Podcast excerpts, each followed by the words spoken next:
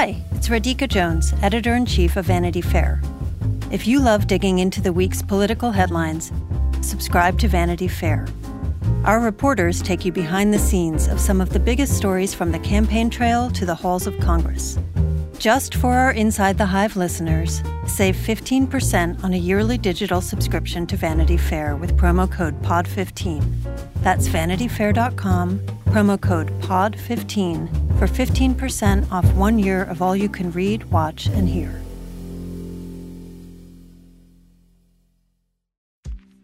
AI is making waves in every field it touches. President Biden is now on TikTok, and the election draws closer each day.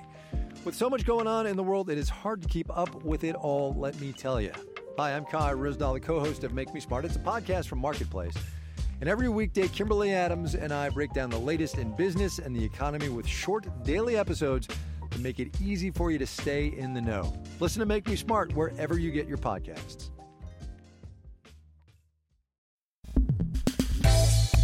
I'm going to go out on a limb and say there's a pretty good chance you've never heard the name Jesse Wellens before but I'm also going to guess you've probably seen one of his YouTube videos over the past decade. In fact, Jesse's YouTube channel has more than 10 million followers, and his videos have been viewed almost 3 billion times.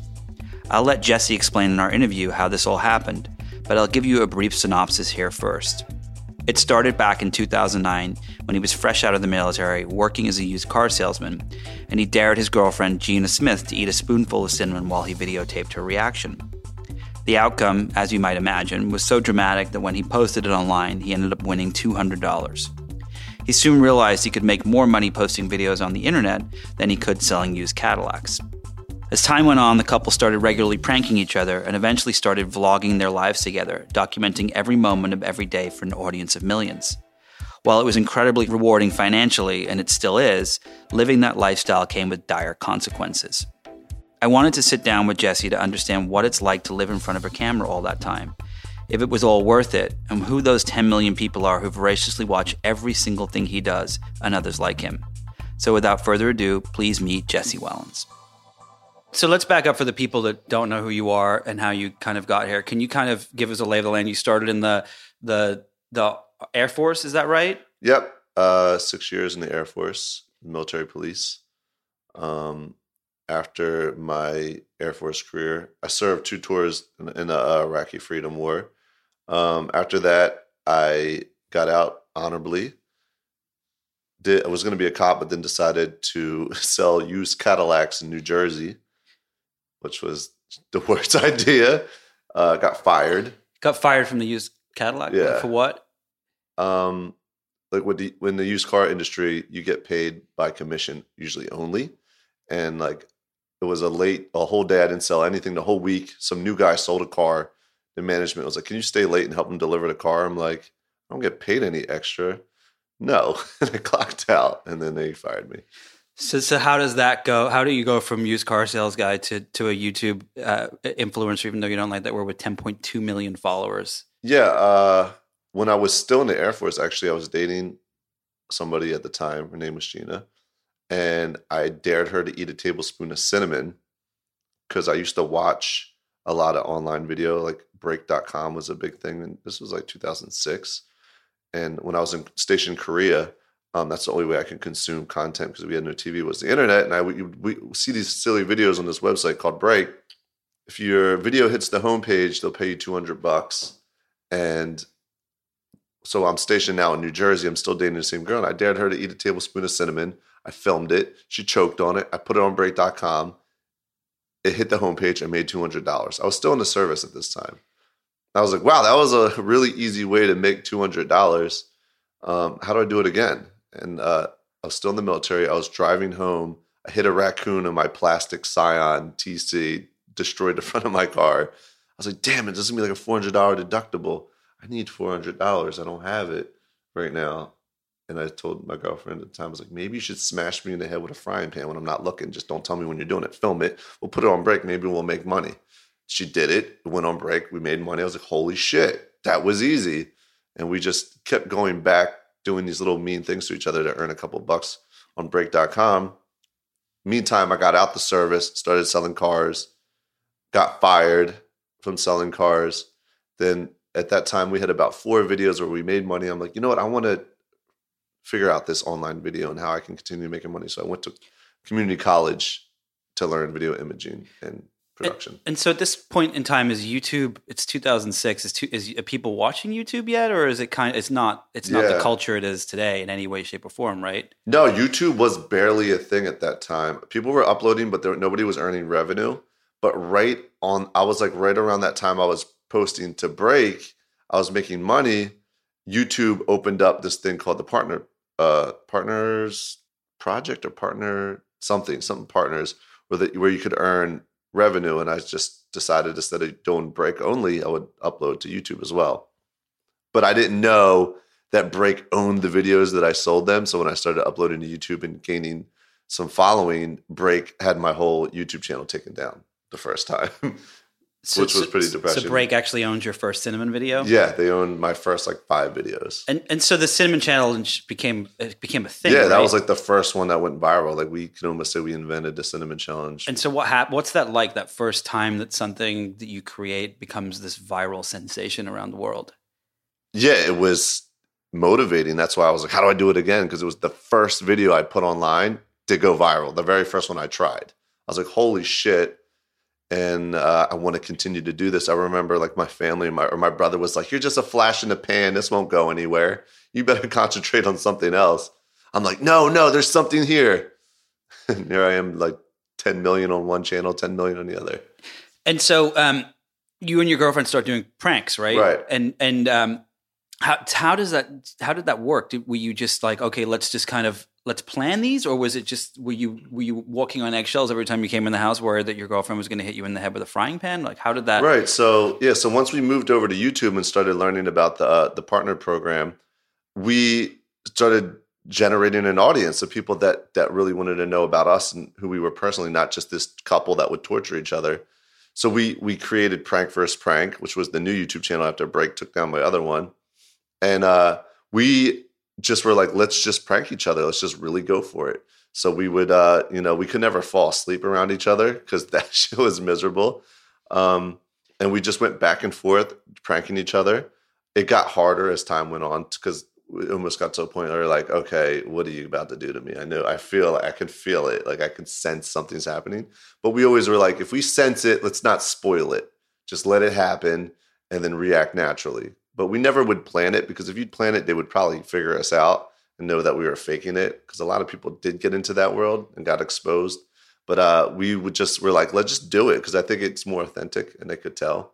So so when you're so some of your prank videos have tens of millions of views, right? Um, uh, w- was it, was it every day that you were doing videos of each other, or Yeah. So once we started generating the following with the pranks, we're like, let's. I, I was inspired by a, a friend of mine named Charles Trippy and uh, Shay Carl. I don't know if you heard of these guys. No, who, who are these? Charles Trippy and Shay Carl are the actual originators of the daily vlog.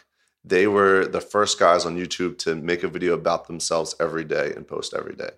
And they were doing that and they were generating this great following. I'm like, wow, that looks fun. People want to know about me and my girlfriend more. And I think we're pretty interesting. So we started doing that. We started making a video not only about pranking, but just about us as a couple. And we'd make a video every day and post it online. And so when you start doing that, this is the thing that I'm always so fascinated by. Um, is it? Do you feel like at some point you're like, I just don't want people knowing what I'm doing today, or do you, or is it exciting every single day? Is it exhausting? What's what's it like to to essentially live your life in public voluntarily in, in that form? Yeah. Uh, so we did it for six years. I recently stopped maybe a year and a half ago.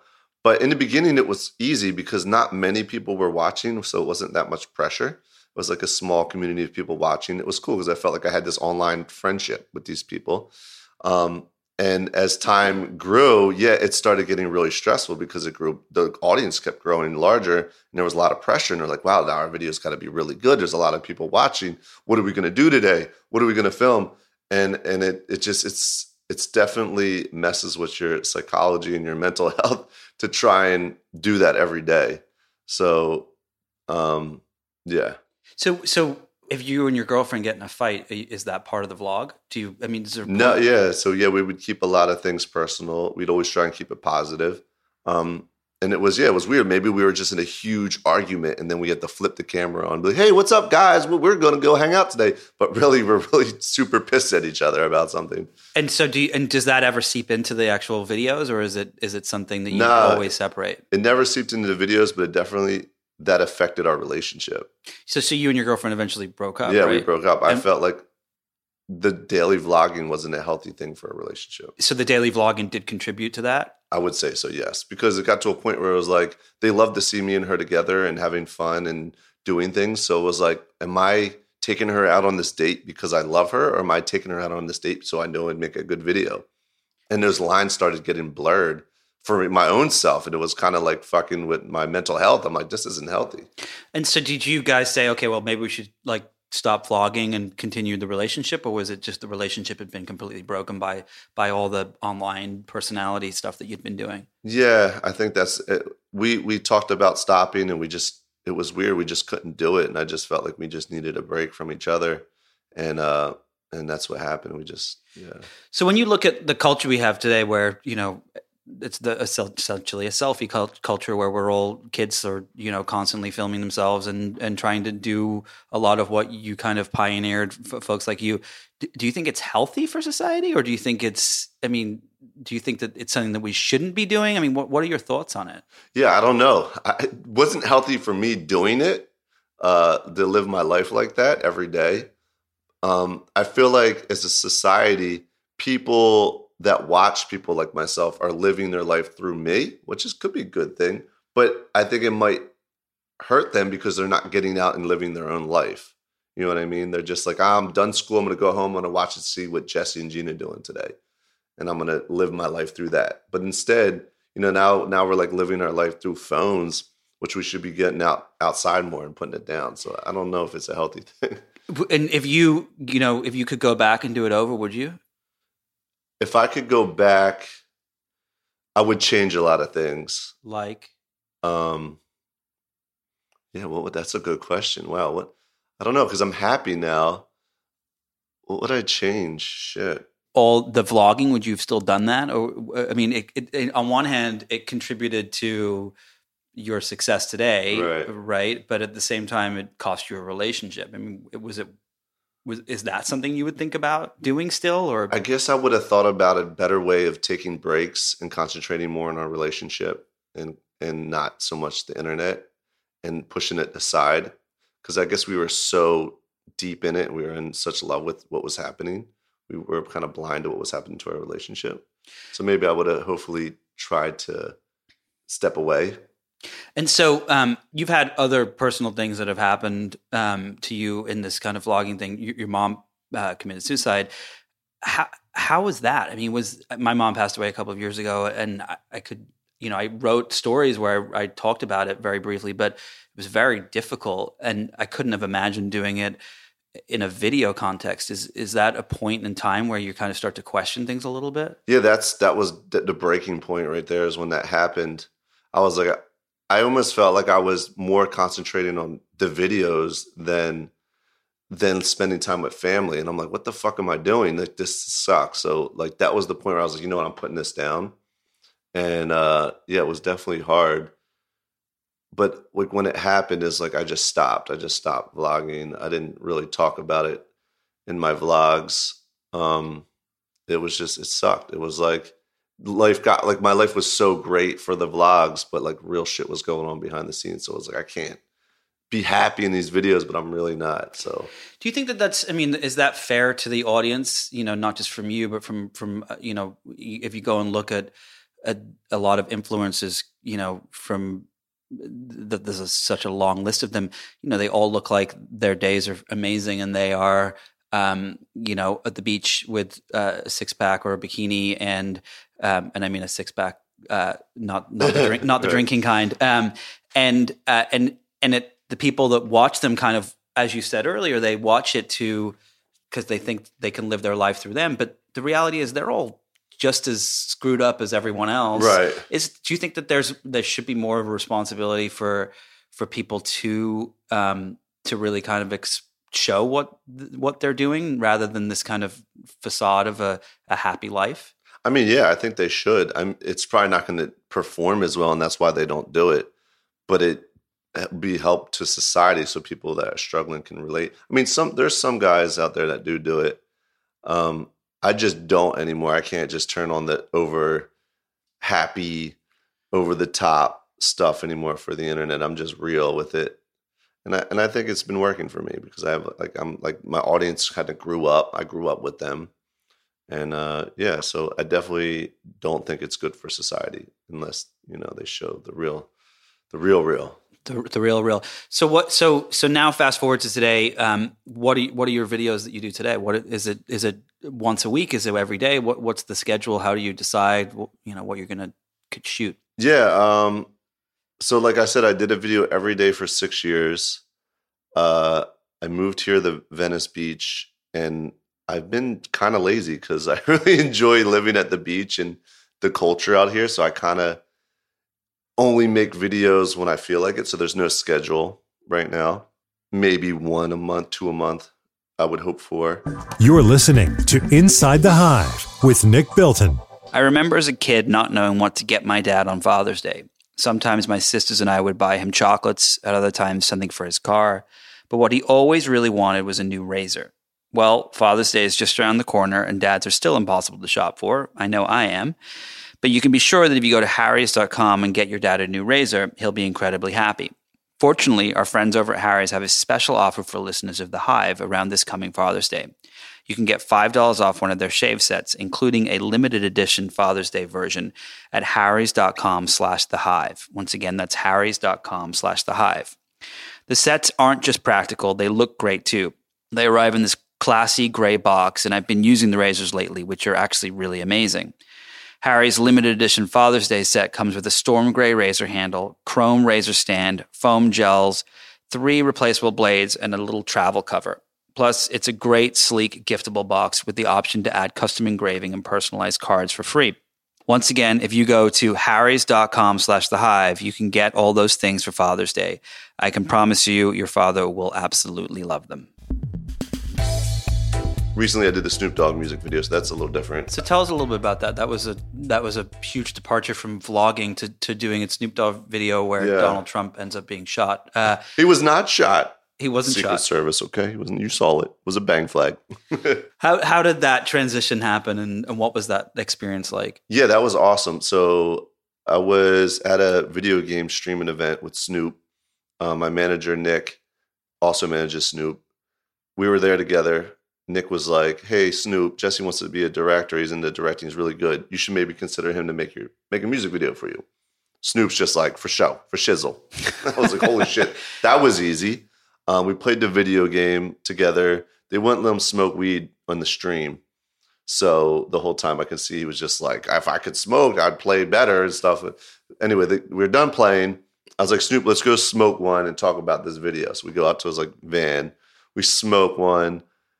Uh, I start pitching him like ideas of what I'm thinking about music videos. I'm like, yo, I want to get these dogs from Resident Evil. I want to do some crazy shit with clowns, this, that, and the other. He's like, cool. I'll give you a song in an hour. I'm like, oh damn, that was fast. Wait, so he just wrote he just wrote a song in an hour? No, he said he had one. He's like, I got a song. I'll give it to you today. So the day goes by, I never heard from him. The next day goes by, I never heard from him. And then 4 a.m. one night, he he like texts me a video of himself in the studio rapping this song. He's like, I know I said I got a song for you, but I wanted to make a fresh one for us. So he wrote and made a new song for the video. I was like, holy shit, this is at 4 a.m. I'm getting a video text from him. I'm like, oh shit, this is happening. So I just started getting into production. Uh, this was around the time when they're when Donald Trump and Hillary were running, and I thought it was very like you know like the whole political thing was kind of clownery. It was kind of funny. Like it was it didn't we like the, Donald Trump running for president. We're like this is crazy at the time, and I'm like Snoop, do you care if we make fun of like Hillary and Donald together? Like like they're clowns. Like we like we don't like either of them as candidates. He's like, yeah, yeah, I'm into that. I'm into that.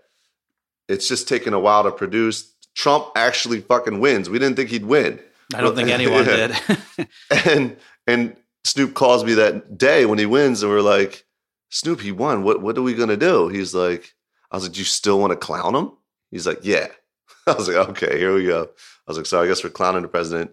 Um, I wrote out the treatment, the, the shot list, storyboards, and then it included this scene where you know Snoop like like Ronald Klump is this parody and he's he's he's like a Batman villain and he's trying to deport, deport all the dogs and Snoop's a dog and he shows up to Snoop's house and Snoop defends himself by pulling out a, a gun and the bang flag like the Batman films. And he was like, "Cool, I'm into that. I'm into that. That sounds gangster." So we made the video. Uh, Did you worry at all that the Secret Service was going to say anything, or you just thought it was? I didn't think any. I didn't even like. We were like, "Yo, what if Donald Trump tweet like talks about this?" We didn't think he would. Or like, no way, he's not going to talk about this. It's just a cool video. It's got a lot of like underlining meaning with the you know the cops killing people and people posting things on the internet and the news the news changing it up. Like that was kind of the the idea. And I'm like, well, I want to build it so the news might take this story and flip it because we know they will with this with this image with Snoop holding a gun to Ronald Klump They're gonna flip the story and we might get more press on it. Um, and that was the hopes when I made the video. I'm like, this is a way to kind of like clickbait the news and the president. And sure enough, we put it online.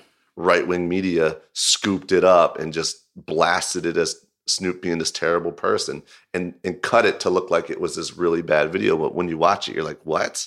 This isn't bad. You know, this is a parody. He didn't even shoot him. He's smoking weed with them at the end. And they did it. They bit it and they they they blasted it as being like so negative. Um, everyone's freaking out. Like I'm getting kind of worried now because all the comments are negative and you're going to jail. I'm like, what the fuck did we do? Oh my God, Snoop's not talking to me. I'm like, oh shit. A whole day goes by. I'm like sick.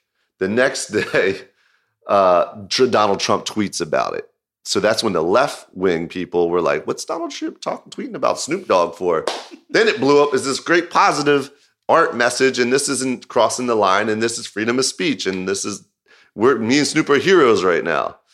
And then it was all positive, and like me and Snoop are finally talking, we're all celebrating. We're like, we're good, everything's fine, except the Secret Service wants to talk to us. We're Oh, like, no. oh shit, okay. Um, but we chalked it up as a win. Me and So did the Secret Service come and talk to you? So me and Snoop talked to the Secret Service. what were they like? They well, we we we took them. It was like me and Snoop, I was like, this is historic for me because I'm like, I'm with a legend, Snoop Dogg, Secret Service. You know, the sitting presidents tweeting about music. I'm like, this is legendary right now. This is kind of cool. Um, I think like Snoop's lawyer was really excited. So we all meet, and the Secret Service sits us down, and they were nervous. I'm like, why are the Secret Service so nervous talking? I'm like, oh fuck, it's Snoop Dogg. They're about to reprimand Snoop Dogg for his art. so we all sit down, and and um, they're just like, hey, we don't want you to be worried or scared or think we're coming at you, but it is our duty as a Secret Service if anything ever arises of any type of thing towards the president, if it's somebody in a bar, if it's somebody on the street saying something, we just it's protocol for us to follow up, and this is us following up. We're like, cool, we understand. And they're like, what was the meaning?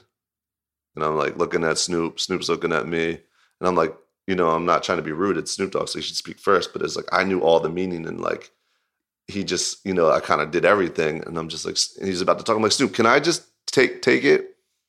He's like, yeah. So I just broke it down to them. I'm just like, it was like clickbait. We want. It was like the media likes to change things up, and I knew by putting this in here, they would switch it up.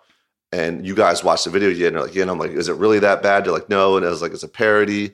Um, he wasn't even shot. And uh, like I broke it down super scientific. I can't remember exactly what I said, but it sounded really smart at the time. And they're like, cool. And then they go, all right, whose idea was it? And I'm looking at Snoop. Snoop's looking at me.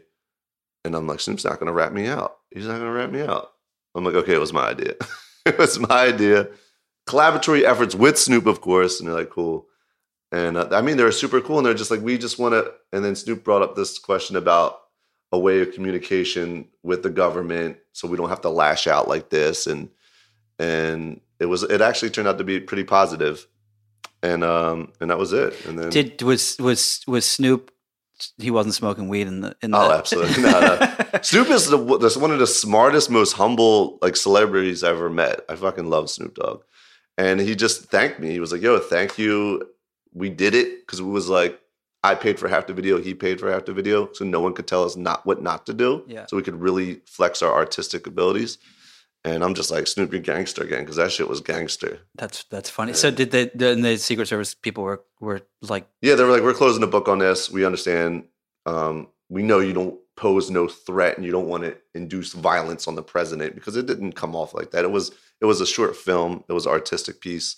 It, I mean, like, what's her name? Kathy Griffin. Kathy Griffin Yeah, she just dropped. Like she crossed the line. We we went to the line and kind of danced around it. She jumped over the line and like that's Well, a lot of people are saying she shouldn't have apologized. I mean, she did the video. She should have been like, "Okay, I did it. It's done." But, but yeah, Yeah. there's it's uh, people definitely were not so happy about about that. Well, because I guess yeah. I mean, if I would have never apologized for mine because I I felt pretty s- secure on what we did was not crossing the line. And I mean, Trump was only the president for like thirty days when we did it.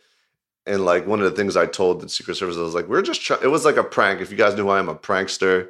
It was like we were trying to scare the clownness out of Donald Trump so he can go run our pre- run our country like he should. Like, and that was like the underlining meaning because he wasn't shot. did you when when that happened? Um, did you call your brother up and say, "I told you these videos would amount to something"? Yeah, well, my brother was actually happened to be in town the day I was shooting with Snoop. I said, "Hey, come to the set, meet Snoop Dogg," and he was like, "What the f?" And yeah, I said that. I was like, "Yo, the Cinnamon Challenge went pretty far, didn't it?" And here I am directing Snoop Dogg music video. That's really funny. What did you want to be when you grew up? Like when you were a kid in high school and and whatnot. What what was your dream dream job? Uh, that's a good question. Like in high school, in grade school, I was always wanted to be a performer. Like I was uh, always in talent shows, dancing, and I always, I always strive to get attention. So I, I, I- guess I wanted to be almost a like a celebrity, I guess you could say. But um, But did you want to be famous for being famous, or did you want to be famous for doing something? I guess I wanted to be famous for doing like performances, like a like a rapper or something. Like that's what I kind of would dream about. I never thought it would be a reality. Um, but yeah, I never, as a kid, was like, oh, I want to grow up and be a cop, or I want to go and be a firefighter or something. I never thought like that. And did you? And so now that you're there, um, is it all you thought it would be? No, because I don't want to be. I don't. want- I don't. I learned that like I'm. I enjoy way more being behind the camera. So I don't want it myself to be a famous actor, celebrity, personality. I almost want to be an artist. Like that's what I rather like a a director, but an artist, like making things and people seeing it, knowing that I made it. So you know, I mean, I've spent time with Jerome Jarre and Mm-hmm. Casey Neistat and all those guys, and you know, you walk down the street with them, and it's like, whoa, the YouTube guys. Um, I'm, I'm assuming that happens to you a lot too. Yeah, it happens. I mean, it's not something I hope to walk outside and people recognize me. Like I, I almost feel awkward sometimes when people recognize me. I almost feel like you shouldn't recognize me for this, you know, so far.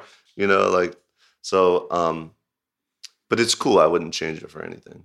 And so when you kind of so one, I, it's interesting. I um a couple weeks ago I wrote a story for Vanity Fair about the uh, Fyre Festival. Um, Oh yeah. did, were you involved? You weren't involved in that, right? Uh, and one of the things that was really frustrating was was that you had this group of I think ninety to a f- ninety at least ninety people were on the pitch deck, but there was ninety influencers and four hundred, I believe, in total um, that were tweeting, Facebook, sharing stuff on Facebook, inst- mostly Instagram, YouTube, and stuff about this festival, and not saying it was an ad and things like that, and.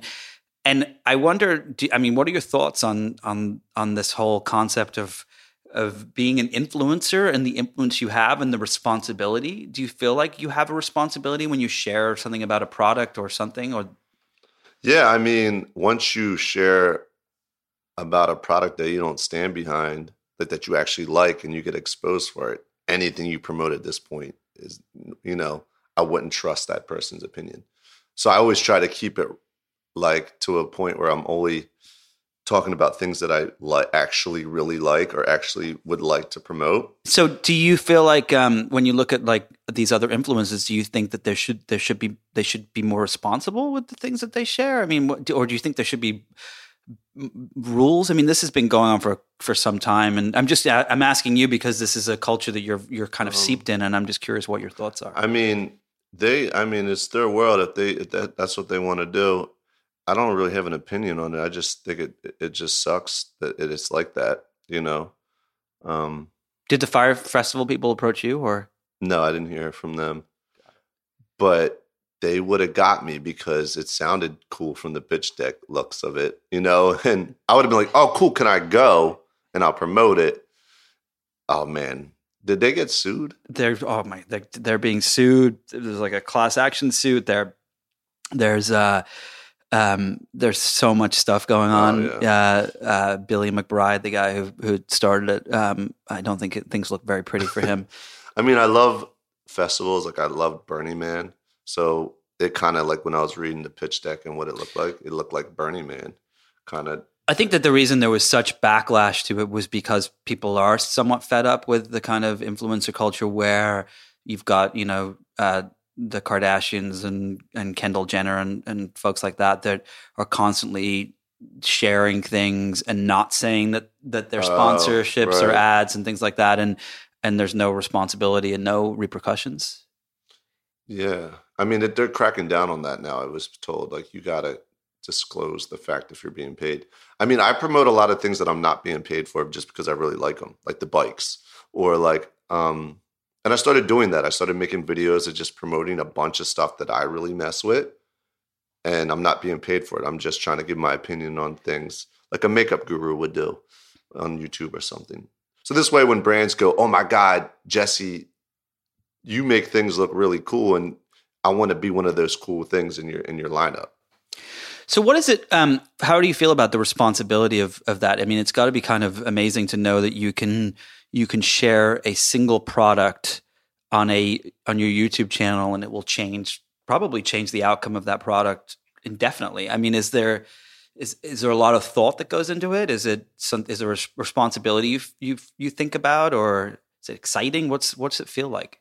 Yeah, um like I just did a a deal with Under Armour where I did some kind of like um some non-exclusive promotions for Under Armour and it was awesome because I'm a fan in general of active wear and um sneakers and Under Armour's approached me and I was like "Oh, hell yeah like Stephen Curry is like their main guy and I'm sitting there on on like photos and finish line next to Stephen Curry. And I'm like, I'm just this YouTuber guy. So it was awesome. Um, I was very honored that they asked me to be a part of that. And, you know, like it's, they're one of the top active wear brands Under Armour, Adidas, Nike. So yeah, it was awesome. This is Inside the Hive with Nick Bilton. So summer is finally here, and that means it's time to get out of the house. But where, oh, where should one go? Well, there's a lot of options out there, and there's an app that's great at both finding them and helping you buy tickets to those events. I'm talking about SeatGeek, which I have on my phone and I've been using constantly as of late, and it's by far the easiest way I've found to shop for tickets online. You can be anywhere and with just a few taps of your smartphone screen. You can find tickets to sporting events, concerts, theaters, you name it. The great thing about SeatGeek is that it makes your ticket buying experience easier than ever. It saves you time by searching multiple different ticketed sites to compare prices and find great, great deals. It gives you the best bang for your buck by telling you which seats you should get based on how much money you want to spend. And every purchase, this is actually my favorite part, every single purchase is fully guaranteed so that you can shop for tickets on SeatGeek knowing that you're not going to get ripped off by someone on the internet. Best of all, listeners of The Hive are going to get $20 off their first SeatGeek purchase today. Just download the SeatGeek app and enter the promo code HIVE, that's H I V E, and you'll get $20 off your first SeatGeek purchase. Once again, the SeatGeek app and download it, put in the words HIVE, H I V E, and you'll get $20 off. I promise you, you'll love it. It's great, and you can get out of the house and find something fun to do. You've had some uh, some problems with uh, with YouTube. I remember seeing a video where you did where um, you were talking about how they they have these algorithms that they've set up where if you don't share every day, Yeah. um, your your your people when you do share that your videos kind of are not given the attention that that they get when you share on a, on a continual basis. What what what what was that all about? Yeah, I, I I don't know why all social networks start one way and then end another way. Just like Facebook, just like Instagram now. What, what do you mean? It's like you could generate a following on a social network, and the social network decides, even though that they're following you, will you will you end up in their feed, and that's based on their their interaction with stuff you've posted in the past. You know, like it's so so the algorithms favor stuff that they're most active on, I guess. So, but if you post a lot, you're more likely to get more activity. So for me, when I was doing every day, um, that was good for the YouTube algorithm because the uh, the viewers are coming back every day, and it would just it would always it was like clockwork. Um, now that I do it once, maybe a month, all these people that used to follow me aren't being active as much because I'm not doing it every day. It's not showing up in their feeds as much or being recommended as much as it used to be. Um, it's just the the way that that YouTube just they just favor. That's, I mean, that that you you know, as you said on your videos, it's it's kind of kind of messed up, right? I mean, isn't it? It seems like the the thing that that drove you to stop doing videos as much was the pressure of doing them, but yet the algorithm is pressuring you to do them. Right, right. And that's why everyone does it. Or that's why the successful people right now on YouTube are someone that does it every day. And it's hard because then it's like your content isn't as good as it could be because you're doing it every day. If you, if I, I was spending a week on something, it'd way way better than those seven videos I did for the week. But yeah, I mean, it's tough. It's just like you got to figure out a balance to it to really win on YouTube. So, you, do you think that when you are you friends with a lot of these other influencers, Yeah, yeah. these vloggers, are, are all are all the people that are vlogging kind? I mean, I know, I know some other folks that that do it that have stopped as much. Are a lot of them kind of fed up, not fed up or exhausted by it? Uh, I mean, I, can't imagine that it is a healthy thing to do on a continual basis for anyone. Right. Well, my friend Charles, the guy that I said that started the daily vlogging, he's never missed a day. He's been Ever? never. He has the world record ten years straight. And does he- never missed a day? Does he does he still love it as much? I don't know. He says he does, and I think he does, but I wouldn't. I couldn't. That was just so much. It's just just think about that every single day of your life. Let me film it, edit it, and post it in the morning. He he had brain cancer. He vlogged his brain cancer because when you have when you have surgery on your brain, you're actually conscious. He was holding the camera up with his head open. He's While he was Yes, his story is insane, and he still has not missed a day to this day. He's in a band called We the Kings. They travel all around. He still finds a way to make a video and find some internet somewhere and post it. It's insane. But it, have have you ever talked to him about it? I mean, is All he, the time, I'm like, Charles, hang it up, bro. You need a break. you need a fucking break, man. I'm like, yo, when I did it, it was fucking. uh, I felt like I like my life changed. I was like in a different dimension now. Like the stress of of every like at the end of the night. At the end of the night, you're like, all right, I want to. I want. I'm tired. I want to go to bed. No, you got to edit. you know what I'm saying? And he edits his own videos. He didn't have an editor. He's been editing them. so when you finally quit, I, it was like the weight of the world off your shoulders. Yeah, it was like it was like a different life. It was like whoa. It was just living my, not my life through a camera and having the the stress of that video having to be edited and posted the next day. Or what am I going to do for the video? So let's talk a little bit about about your audience. Who who is it that's watching uh, this? Who's watching just to not to be rude or anything, but like a random person Yeah. film their life every No, single you're day? absolutely right. And when I started, I would I would say it was a lot of kids. I would almost say it was a lot of kids that didn't go outside much and and didn't have a large friendship because I was their friend through the internet. That's, you know, isn't that sad? A little bit. That's what I was saying. Like, I, I would always try and inspire these kids to be like, "Yo, shut my video off today. Just go out and do something different." You know, I would say that in the videos, and um, and yeah. So it was a lot of kids, but like kids, we watched TV as kids, and I, I would play lots of video games as a kid, so I can understand as kids. But I started almost ten years ago, so those kids that were you know thirteen then are twenty three now, um, and like I've seen a lot of YouTubers, you know, fade because they started with a child audience. They grew up, you know, but the audience also grew up, but like their content didn't grow up, so the kid, the, their audience disappeared.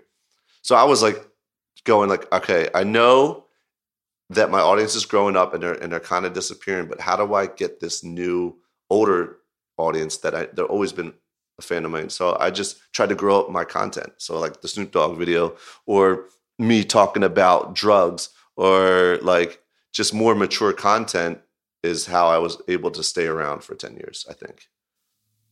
Um, when you uh, uh, when you and your girlfriend broke up, um, I I saw that the comments weren't you know they weren't very happy uh, that it happened. Um, and then when you've gone on dates with other girls and Yeah. and uh, and and those women have ended up in the videos, uh, the commenters aren't very nice. How do you how does that make you feel? How do you respond to that? And talk Yeah. talk about that a little for the people that are listening that don't. I mean, like I started this whole thing with her. We built this together. The audience knew us, not me and her. It was always us. That's what they loved. They loved us, not me or her. Um, so I knew when we broke up, and I was gonna, if I wanted to continue to try to create content on my own, they weren't gonna like it as much. The people that I built with. Um, so it just sucks that we were pigeonholed to the fact that people only care about us and not me or hers. So I'm I'm still struggling on how to how to figure out how to continue to grow on YouTube on my own. But And, and do you do you engage with the, do you read the comments? Do you engage Yeah. with what they're saying? Do they bother you? no, it doesn't bother me. I mean, I get it. I get it. I understand.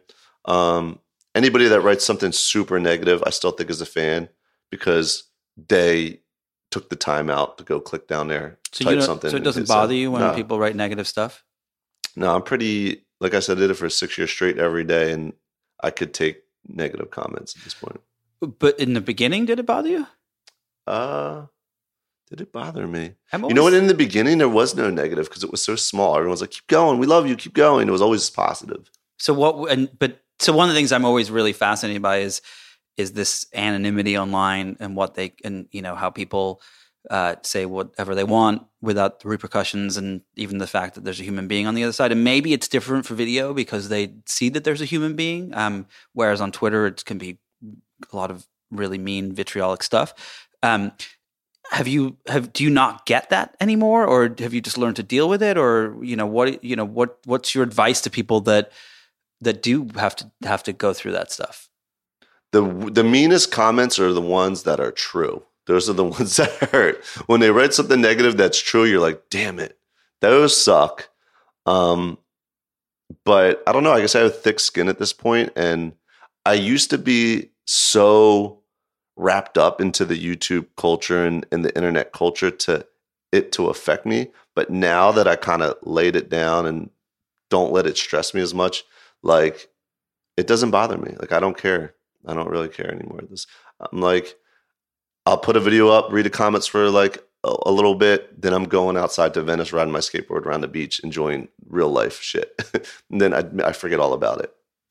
What do you think the future of um, vlogging and uh, and YouTube and and kind of all this this culture will be? I think the future of the the vlog and the daily vlog and the reality style videos is gonna fade like reality TV did. I feel like we are losing like when when reality TV was on, we loved it until the fact that we were like we found out it was fake. Like, wait, these are they're acting. This is this is over exaggerated. I think that's what's happening in the vlog world right now. People are over exaggerating their vlogs and they're faking them at this point. Um, and I think we're we're as as it grows, we're all gonna go. All right, this is all exaggerated. It's not fun anymore. We just like the real. I think the next thing is live streaming. When people live stream their life, people because then you get a really real sense of into somebody's life.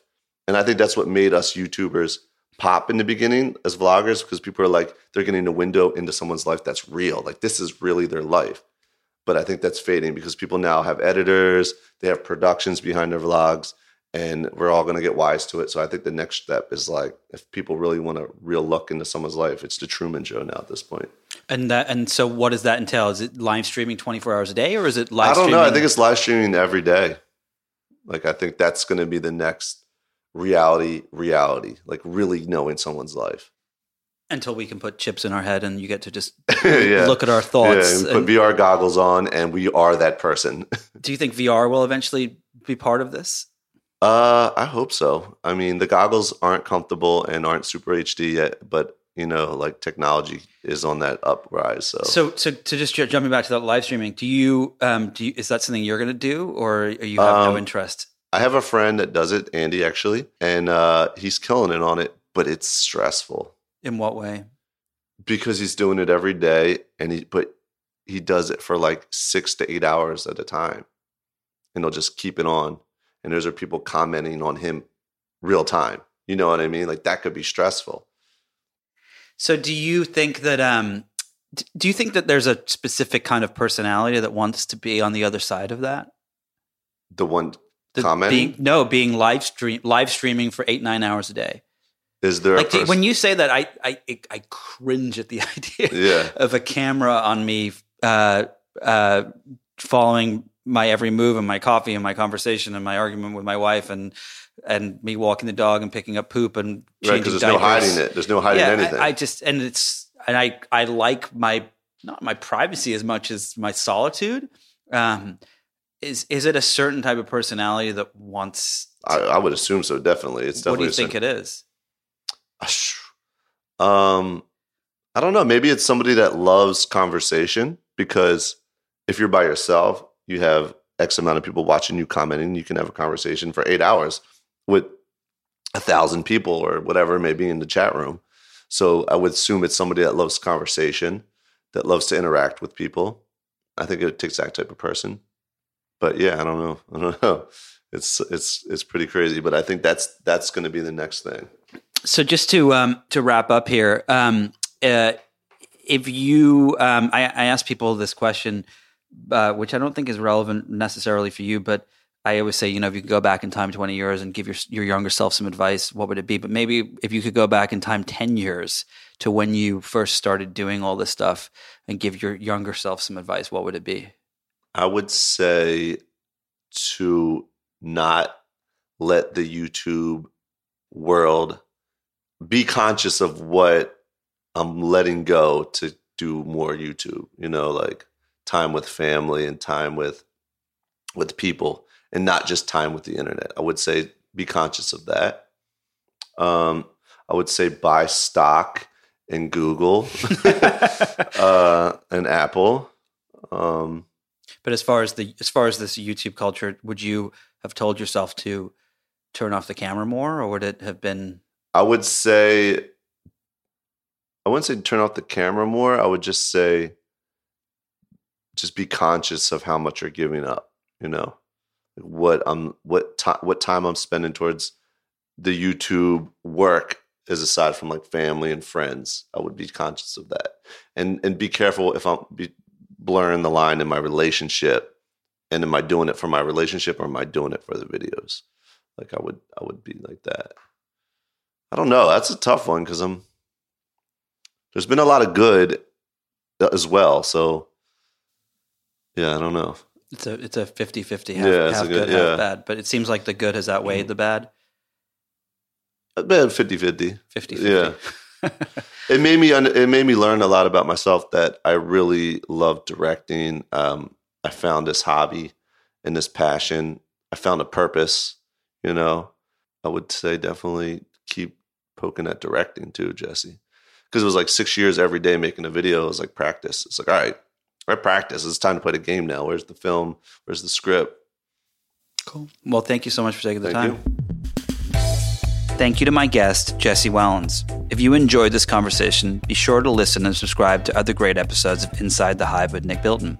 You can find these on Apple Podcasts, Google Play, or anywhere you get your podcasts. And don't forget to leave a review while you're there, preferably a good one. Thanks to the folks at Digital Media for their production work, and thanks to my editors at Vanity Fair, and of course, thanks to my sponsors, SeatGeek and Harry's. Please support them the same way you support this podcast. I'll see you next week.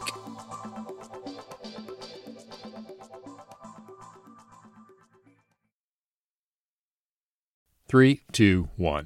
Political Breakdown is a daily politics podcast from KQED in San Francisco that goes deep into the issues you care about. I'm Scott Shafer. And I'm Marisa Lagos. Look, 2024 is gonna get weird. who decides when there's been an insurrection or not? We're still in the innovation phase of AI. And that is where you see that they're not actually being equitable and trying to build a utopia where we can all use drugs happily together. But whatever happens this election year, the KQED politics team is in this with you. Political Breakdown. Find it wherever you listen to podcasts.